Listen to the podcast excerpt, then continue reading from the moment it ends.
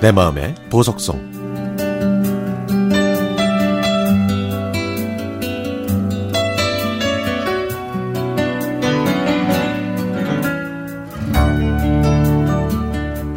엄마 오랜만에 편지 쓰죠? 다른 사람들처럼 저도 엄마라는 두 글자만 들어도 왠지 코끝이 시큰해지네요.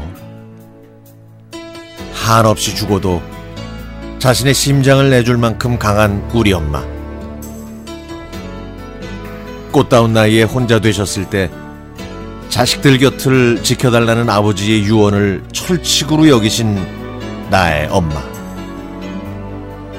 그 약속을 지키기 위해 지난 40년 동안 엄마는 더욱 열심히 살아오셨죠. 인문계에 진학할 형편이 안 됐던 저는 취직해서 서울로 가야 했죠. 제가 서울로 떠나는 날 엄마는 제 손에 편지를 꼭 쥐어주시고는 버스가 떠날 때까지 참았던 눈물을 훔치셨습니다. 저는 아직도 그때 엄마가 저한테 미안해 하시는 걸 생각하면 마음 한구석이 아려요. 그래서 나중에 엄마한테 더 잘해드려야 되겠다는 마음뿐이었죠.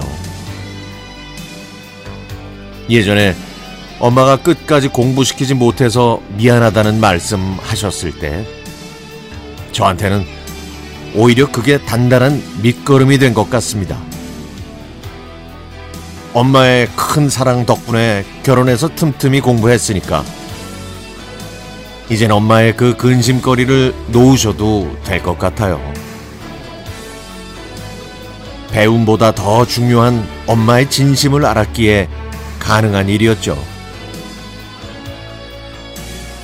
그때 엄마는 객지에 있는 딸이 걱정돼서 음식을 바리바리 싸우셨지만 저는 당신이 고생하신 것 같아서 골맨 소리로 서툴게 화를 냈던 것 기억나세요?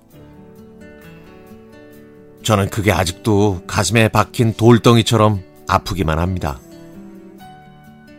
결혼한 지 18년이 다 되어 가는데도 딸한테 맛있는 음식을 택배로 보내주시는 사랑 앞에서 저는 말없이 눈물을 흘릴 수밖에 없습니다. 예전에 엄마가 편찮으셨을 때 이 못난 딸은 제 가족만 생각하느라 엄마를 챙겨드리지 못했죠. 엄마는 겉으로는 서운해 하시지 않으셨지만 저는 죄인이 된 것 같아서 뒤돌아서 눈물을 훔쳤습니다.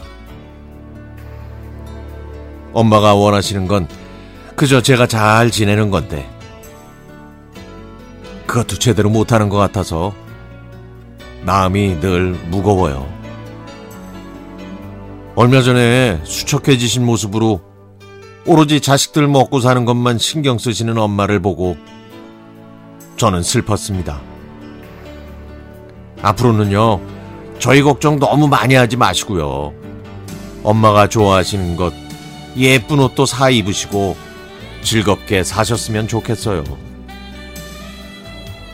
혼자 계신 엄마의 모습을 보면 마음이 아프지만 그래도 저희 곁에 오래도록 머물러 주세요.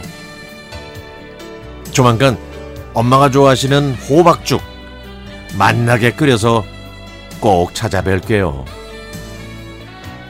내 마음의 보석은 바로 엄마라는 이름입니다.